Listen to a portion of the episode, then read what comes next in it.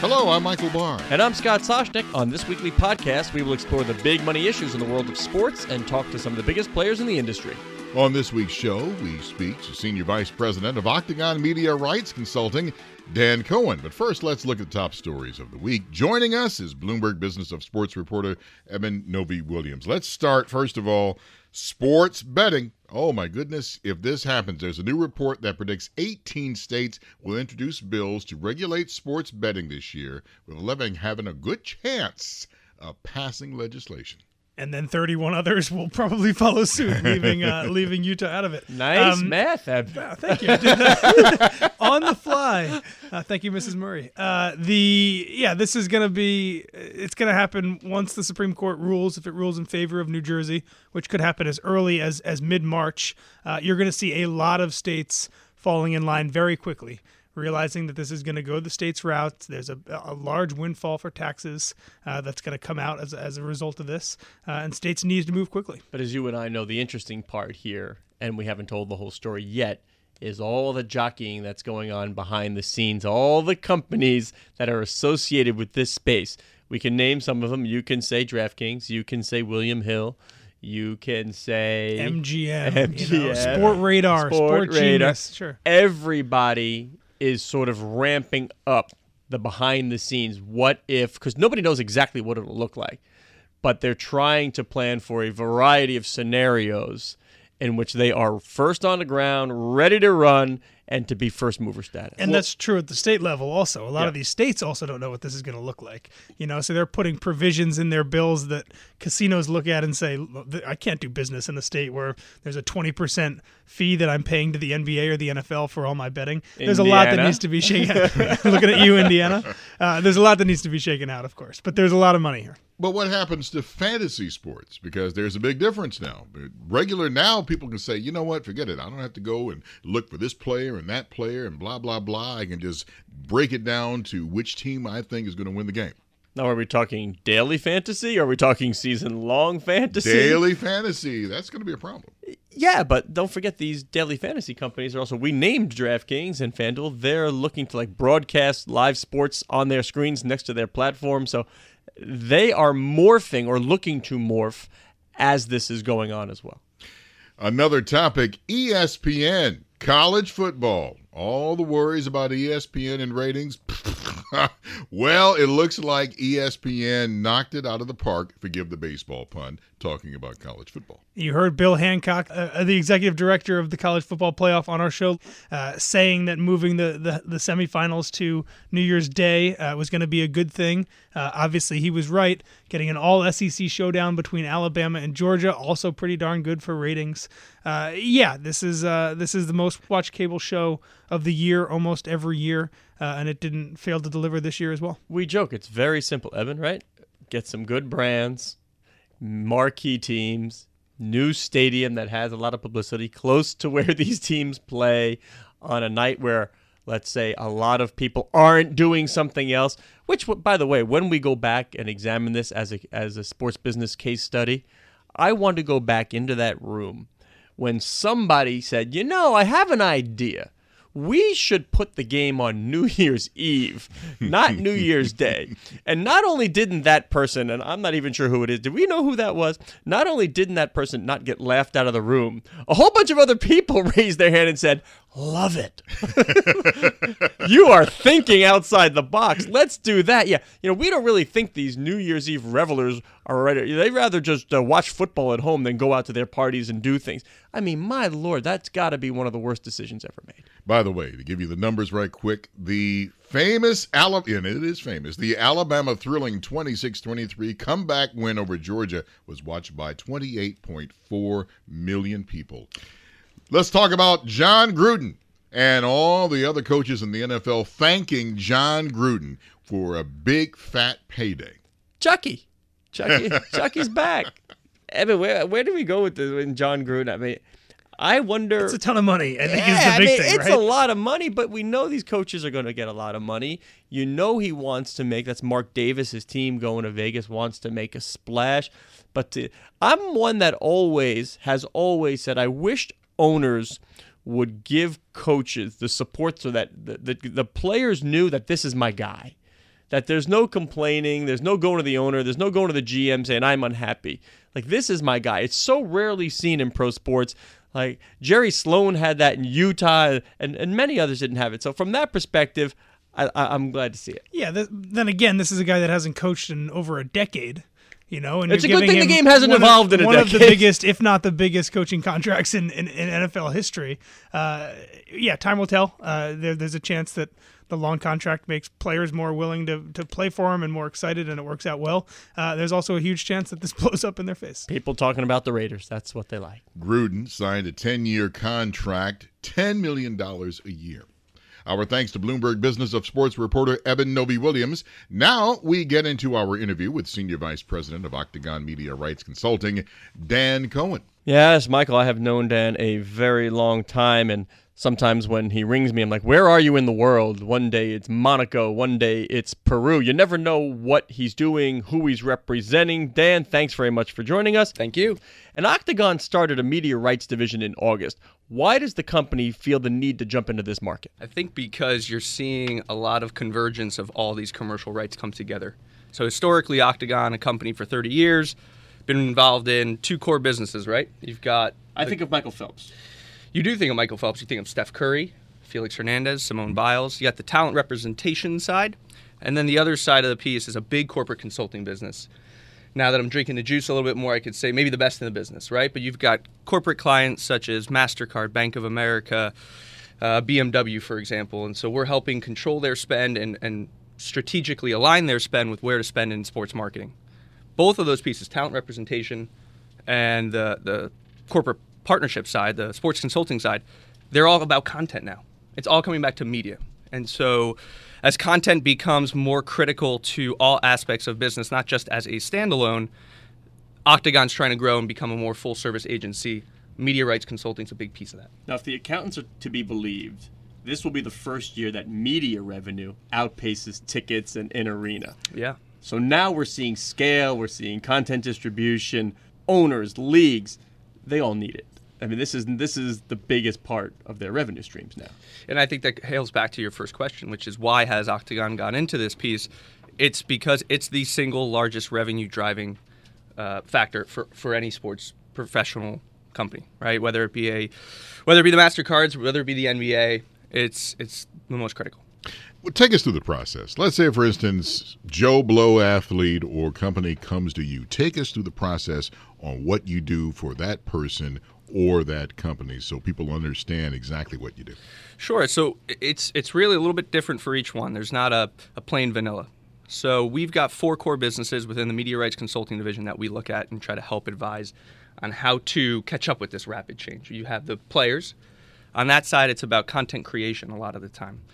Take Tom Brady, for example, and his new Facebook Watch deal with the Religion of Sport and Ace Media with the NFLPA there's a proliferation of content offerings, and athletes have now become themselves their own broadcast network in a way. Great front porch, but they're annoying to work with. That's what I hear all around from all the reps. You will not say it, having drunk the Kool Aid. Here he is now biting his lip, Michael Barr. But that's what I hear from everybody. It, it's great to have the big names, the famous faces, but it's a big headache. And by the way, not that much money. Scheduling is a problem. Scheduling is a problem, and, and I think expectation in some regards is a problem. And, and what I mean by expectation is the uh, the amount of distribution that they'll get. So if you allow a player, uh, if you allow a broadcaster or a Facebook or an Amazon or a Twitter to come behind the curtain, there's an expectation from that athlete sometimes as to the amount of distribution that might get. So you have the player athlete side of the content business, right? And that's about content creation. It's moving into players becoming their own broadcast channels in a way. The second piece there is your traditional business, which is working with leagues and federations and confederations, your traditional rights holders that own these rights. And for us in that space, it's really about threefold. One, valuation services. How much are these rights worth as they become so valuable and critical to the lifeblood of broadcasters? How are we exploiting these rights to generate enough revenue from them? So that's the, the distribution side. And then it's also the negotiation support. So we're helping leagues actively right now, not just in the US, but globally, look at how to distribute and sell these rights, how to negotiate these rights, and carve them up so much. 10 years ago, eh, maybe 20 years ago, media rights was a catch all. It's everything, right? And traditionally, it just meant TV. Now, media rights have been carved up uh, and bifurcated so many times over and over. You have leagues like UEFA, for example, that are uh, they're they're sending out RFPs just for electronic gaming rights. And then there's linear, there's Right. digital, there's augmented reality. It's There's every- VR, there's right? betting, there's radio, there's so many pieces. The average league now in the U.S. can carve up their rights 11 different ways. If you go back 10 years ago, maybe you could cut it up between digital or internet and that catch all and TV. We are chatting with Senior VP of Media Rights at Octagon, Dan Cohen. And Dan, let me let me ask you, how many rights holders overvalue what they have? It's almost like somebody trying to sell an apartment. Everybody thinks their apartment's worth more than the offer. Sure. Is that what it is these days in media because of all the buzz that content, content, content, it's it's worth so much? Yes. So there are there's there's a, a really a shift right now, and you're seeing the premium rights holders continue to get more bang for their buck, and the allocation of budget that broadcasters and the new tech giants are allocating to these premium folks is is much greater than what they had before. It's that second and third and fourth tier set of sports leagues that have these media rights that that's going to be a challenge, I think, moving forward, and they're going to have to get creative in terms of how to keep that that value at where it's at. And at the turn of this next decade, a lot of these rights come up. So, you know, without picking on anyone, you look at someone like NASCAR. Can NASCAR repeat the same media rights jump that they did in You're the looking last at a NASCAR fan. His chime in, Michael Barr. I was know, just I know you're going chomping to at ask the bit. this because this is a problem for NASCAR this season. Next month we have the big Daytona 500. Yes, you have that race, but then the rest of the other races, there are no major stars now that people can say, "Oh my goodness, there's so and so. There's Dale Earnhardt Dale Jr." Jr. drives the pace car every week. Yeah, yeah.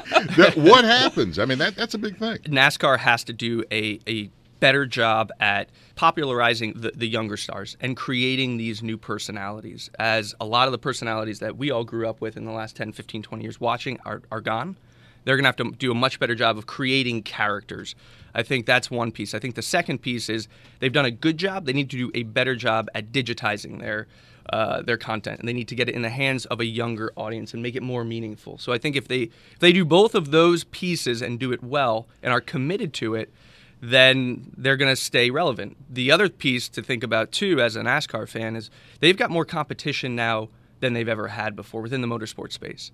Formula E, I'm a big fan of. Yeah. I think it's a, a huge growth. Uh, They just sport. got a title sponsor with a like a robot, Yeah. like, or the BAA. Yeah, Yeah. Yep. And and as a lot of these this millennial generation is into causal marketing and social, you're seeing a, a you know really the first true green sport to come out of this. It's it's competitive. I've been to a few races. It's pretty wild. The one in Miami, you don't even hear these cars turn.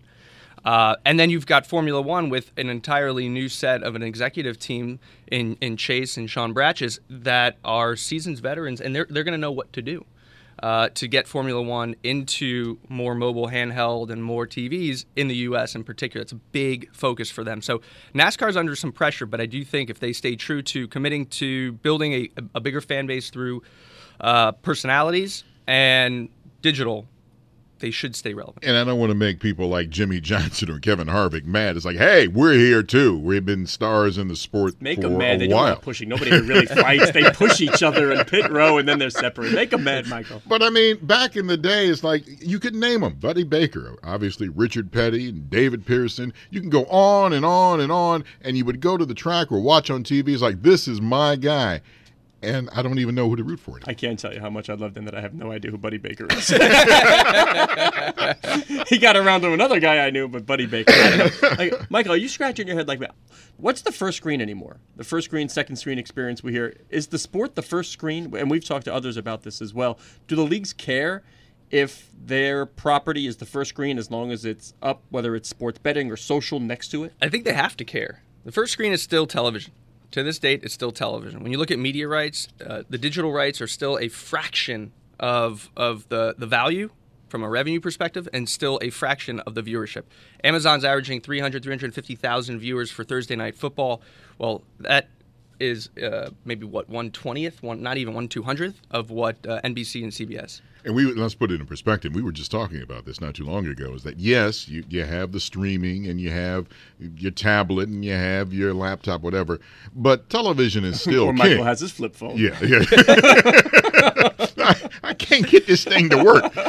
You can still remember the ESPN days. yeah, The flip oh, of da-na-na, da-na-na. Oh, you had to bring up the worst thing ever in ESPN's history. The ESPN phone didn't quite work out. oh man, I remember that. But uh, yeah, I mean, but t- television is still huge. Well, is Tell- Mark Cuban yeah. right?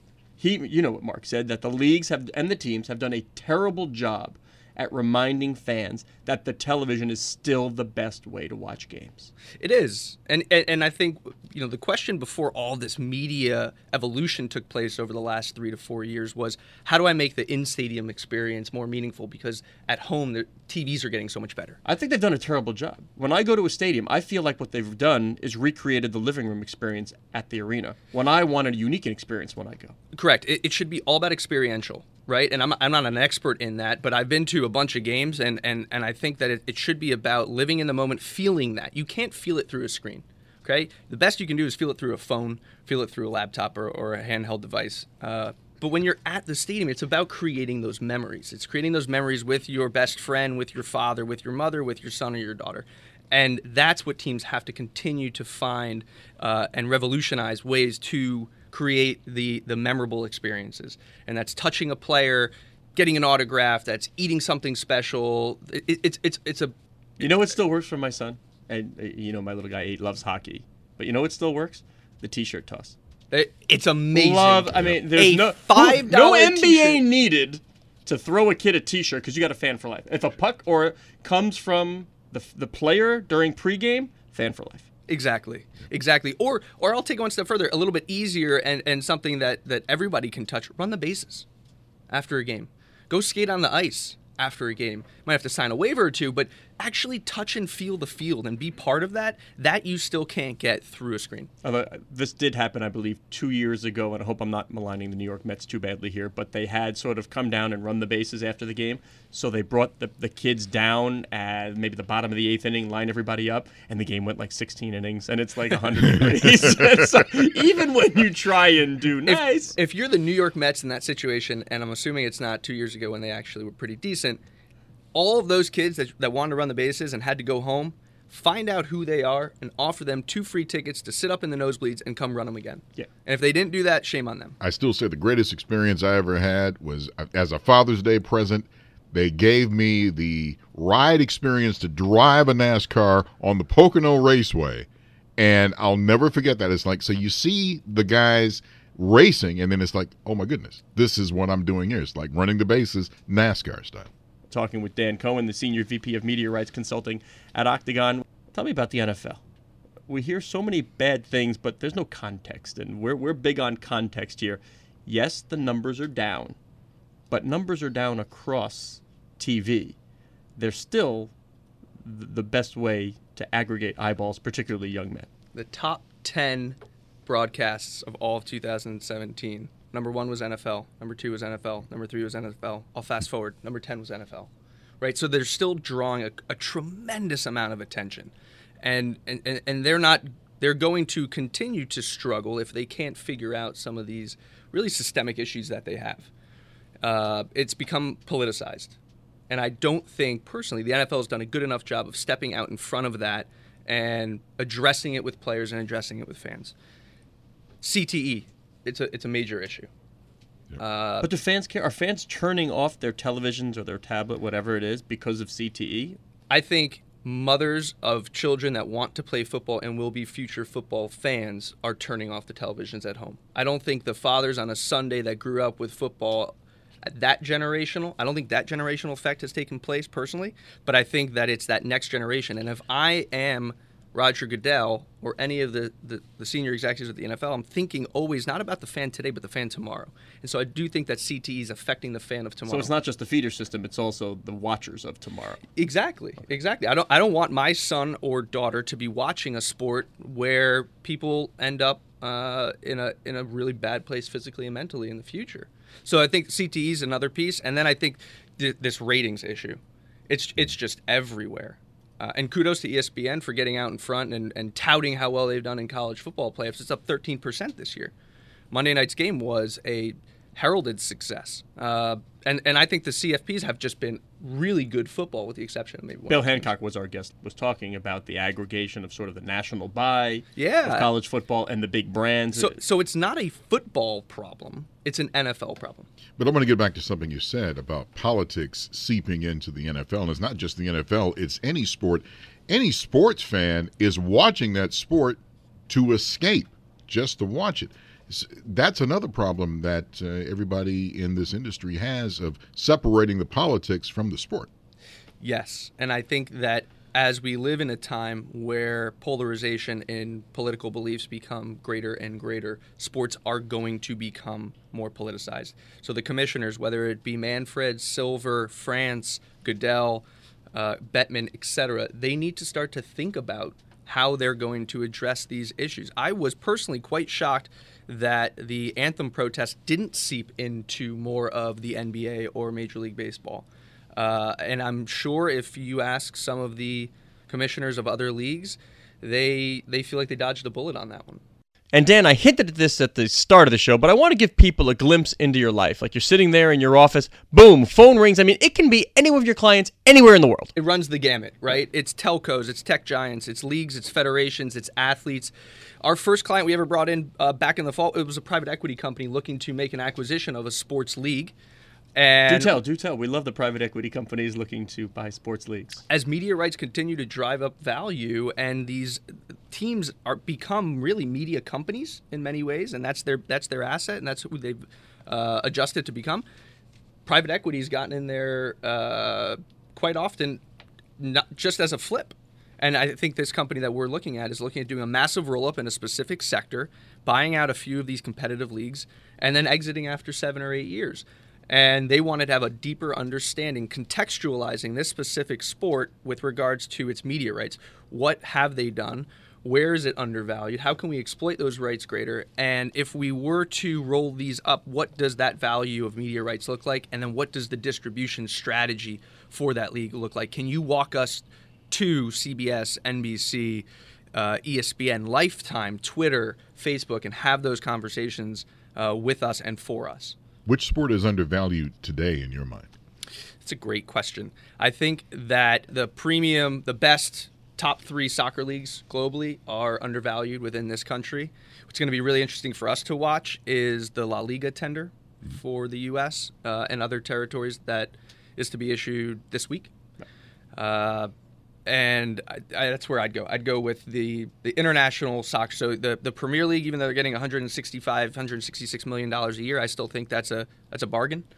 Uh, for the U.S., I think La Liga. I think Bundesliga's done a pretty good job of growing. Now that they've got Pulisic, they've got a, an American star. I had the officials, the top guys from the French soccer league in the office this week, and they're looking to one find American investors, but also their rights, their U.S. rights, are coming due. They are. this, this week, and they're all they're promising that we're not EPL, we're not Bundesliga, we're not Serie A yet, but you can get in on the cheap. Is that a realistic argument to make? From a team buyer's perspective or from a media rights perspective? Both. From a team buyer's perspective, I'm not buying um, FFF, right, the French league, yet. From a media rights perspective, I think it's about, I think it is a good buy for someone who traditionally hasn't carved out their space as a sports media broadcaster, traditionally, or as a or as a tech giant. Uh, and it's a good property. It's a lot of content. You, PSG with Neymar, you have a brand that you can wrap around. Lyon, Marseille, Monaco is performing incredibly well. Marseille owned by we might have, owned by Frank McCourt, the former I- Dodgers I, owner. I, yeah. I dropped that one in Yeah. there, not from performance perspective, certainly. But there's a second team in Paris that isn't very good, isn't well known. If I'm looking to get into European soccer, why spend X billion on an EPL team or whatever it may be, when I could get a team in Paris and with some investment, maybe build it up to be a rival to PSG? No, I absolutely. I, I think a lot of it has to do with looking at what is the FFF going to do from a revenue generation standpoint. How are they going to from a, and then and then from a media perspective, what are they doing to address some of the scheduling complications that they've had in the past? And what I mean by that is from the international perspective. They're pretty much at their peak from a domestic perspective in terms of incremental revenue is not going to be double digits. So where do they find that money? English Premier League's been the best to beating the global market to the punch, and now you start to see La Liga and Bundesliga opening up these global offices.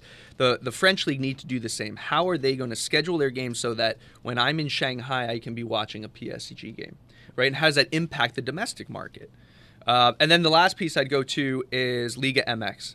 I am extremely bullish on Liga MX. I think it's probably the most undervalued property in all of global sports, not even just in the U.S. The most watched soccer league in the U.S. by far, averaging somewhere between 1.5 and 2 million uh, for a Clausura game. Well, for people When- who may not know, that's the Mexican top division. Yes. And you and, and, and it goes back to and this is what's so fascinating about media rights, right? It's not just about the value of those media rights.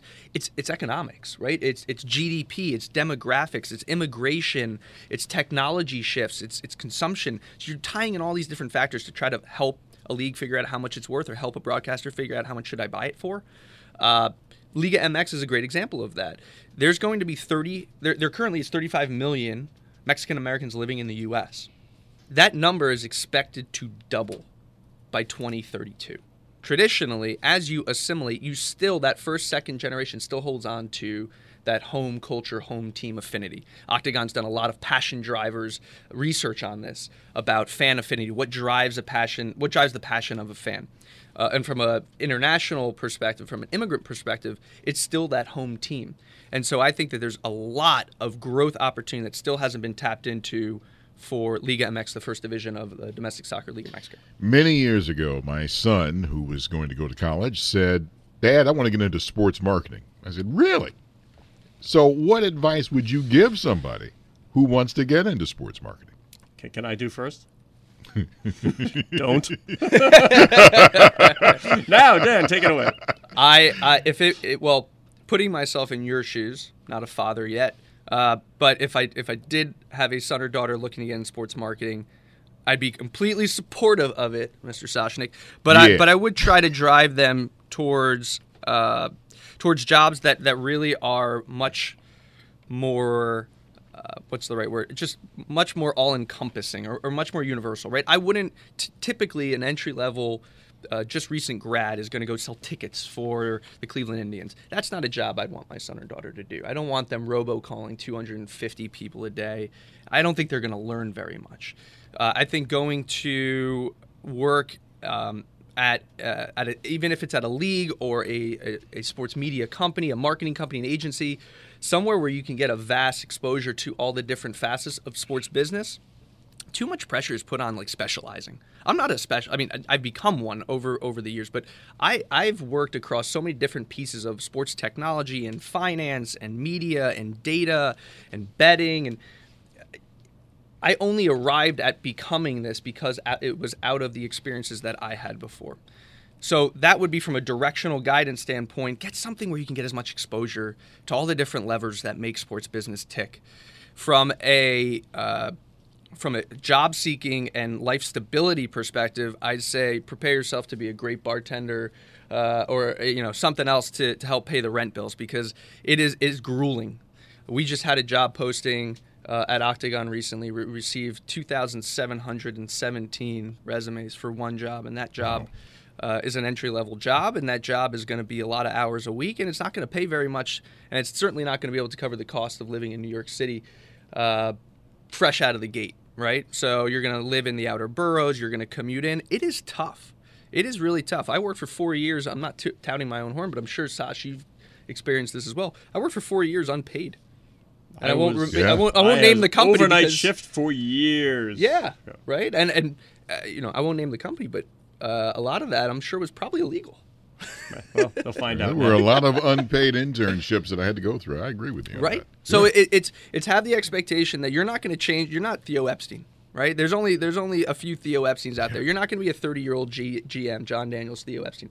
You're going to come in. You're going to work really hard. You're going to make very little, and if you can get through that that first hump of you know the first three, four, five years, and and do well and have a great attitude about it, and be helpful and get your hands dirty, you'll be set. There you go, son. Now you've got the advice. Well, speaking of tough sledding, let, let us get to ESPN. We're, we're kind of winding down here. Just your, your, take on, I mean, now Skipper is out. George Bodenheimer is back at this crossroads uh, in a way for ESPN. What do you make of where they stand? Maybe not the 800 pound gorilla, but the 750 pound gorilla, but they're going to have to pay massively for rights competing against, you've said it, Amazon, Facebook, whoever's involved in 2021, 2022 when they're all up. Where do, where do they stand? So I'll- address your, your last point first, and then we'll talk about ESPN. I think Amazon and Facebook and others getting into this space it raises the stakes. But what everyone's not talking about is the fact that those businesses existed and were profitable way before getting into the sports media rights space. The pressure for them to go out and grab these rights is much less than NBC, than CBS, than ESPN slash Fox the lifeblood of those companies in many ways are their sports media rights. It's that live content. So when it when we talk about sports media rights growing and increasing and and driving additional revenue, it's that additive pressure that the technology companies are putting on the traditional linear broadcasters. Survivability depends on them having those rights. They're going to continue to be very relevant. Uh, from a viewership perspective, TV is still the number one screen, and from a a content perspective, they need these media rights. So I don't think Amazon's coming in here in the next, certainly next cycle, right, and going to blow away the the, doors off. competition. Right. So the rights to barrel jumping, that's still going to be cheap. So, but it's- it's still just a numbers game. You, you would actually you would look at the numbers and see the ROI because Jim Miller wrote a fascinating piece. I loved it. Can ESPN live without the NFL? No. And it, so his argument was at a certain price they may have to and just go with highlights or some other package. But you're saying ESPN as the worldwide leader in sports, if they don't have the live event, they're not ESPN. That's correct. ESPN's built themselves into a, a very large corner, but a corner in which I go there for all things sports. Now that they have Fox, a stat I read the other day from Pivotal Research was incredible. Between Fox and ESPN, 91% of all live sports viewing in the U.S. in 2017 was done between those two channels. You have to go to ESPN for live sports, especially now that they also have all Fox's RSNs, the regional sports networks. Local audi- local sports is what really drives a lot of That's live more viewership. fifty-one percent. Yeah, it was more than half of sports viewing would have been on one of those two platforms. 51%. Fifty-one percent. Okay. That would be more than half. corrected Dan. my this own is our, this is our number guy. More than half. Fifty-one percent. We could cut that out. That would be No, no, that we're going to end on that. We're going to punctuate it with that. All right, Dan Cohen, Senior VP of Media Rights Consultant at Octagon. Thank you very much. Thank you. Takeaways from the interview I am so glad that Dan agreed with me that television is still the number one way to watch sports because, yes, I know you have it online, you can stream it, and blah, blah, blah. But Old Man Barr still likes to sit down in his Barcalounger and watch TV. Yeah, ah, the lazy boy. See, that's another one. Well, what I took away from Dan is you, you can't be lazy boy and do what he does. Yes. This guy's on the road. But what the, what struck me the most is remember the conversation where he talked about. Let me tell you what goes into evaluating what these things are worth. He's talking about immigration patterns, mm. and, and who thinks that way? I mean, if you're not in the business, you really don't know what goes into. Why is the NFL worth X? Why is Liga MX soccer on Facebook worth Y?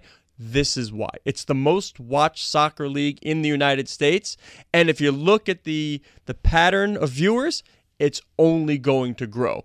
These are the things that all the metrics that he has to look at before making a determination. Fascinating to me. And like you said, Dan Cohen, bless your heart, because you have to have a special mind to do what he does for a living. Or just be an oddball, and that I can guarantee he is. My goal is to be the number one pick. That's something I've been dreaming of since a kid. feels better to be number one than number five. I wear the number because of Mike. We have a chance to go for three in a row. Good numbers at a good time. When I first started wearing that number, I was just happy and proud. Bloomberg Business of Sports, the number of the week. Time now for the number of the week. This is going to be so Too much pressure. I let you do this every week It and, and pop This it on me, but I, I don't know. I, when I say it, you're gonna, you're gonna. No. Oh, come on, give me a All right, challenge. yeah. All right, thirty-nine million. 39 million. See, I, who, who watched what? Uh, 39. I don't know. Nothing pops to me right away. I have to know right away or else I don't know. I'll give you a hint. Citi Field. Citi Field, 39 million? Citi Field. Jay Bruce? Yes. Oh, okay. Yes. yes. All right. That's good. Signing a three-year contract with the New York Mets, Uh, there's a lot of money in baseball. I, I, I've always wondered though, is like which one is the better sport to get into, baseball or basketball when it comes to money? Guaranteed contracts. Uh, yeah, I'm not going to part and parcel one over the other. I can say it's not football.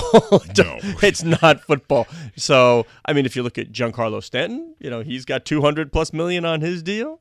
Uh, basketball players, they they have the cap at a certain amount they can be paid, but they're guaranteed contracts. So nobody's crying for Steph Curry. Nobody's crying for Jay Bruce. Nobody's crying for Giancarlo Stanton. You've been listening to The Business of Sports. We are here each and every week at the same time exploring the world of money and sports. I'm Michael Barr. And I'm Scott Soshnick. Thanks for joining us, and please tune in next week when we speak to the biggest and brightest in the sports industry. You're listening to Bloomberg Business of Sports on Bloomberg Radio around the world and online as an Apple podcast on iTunes.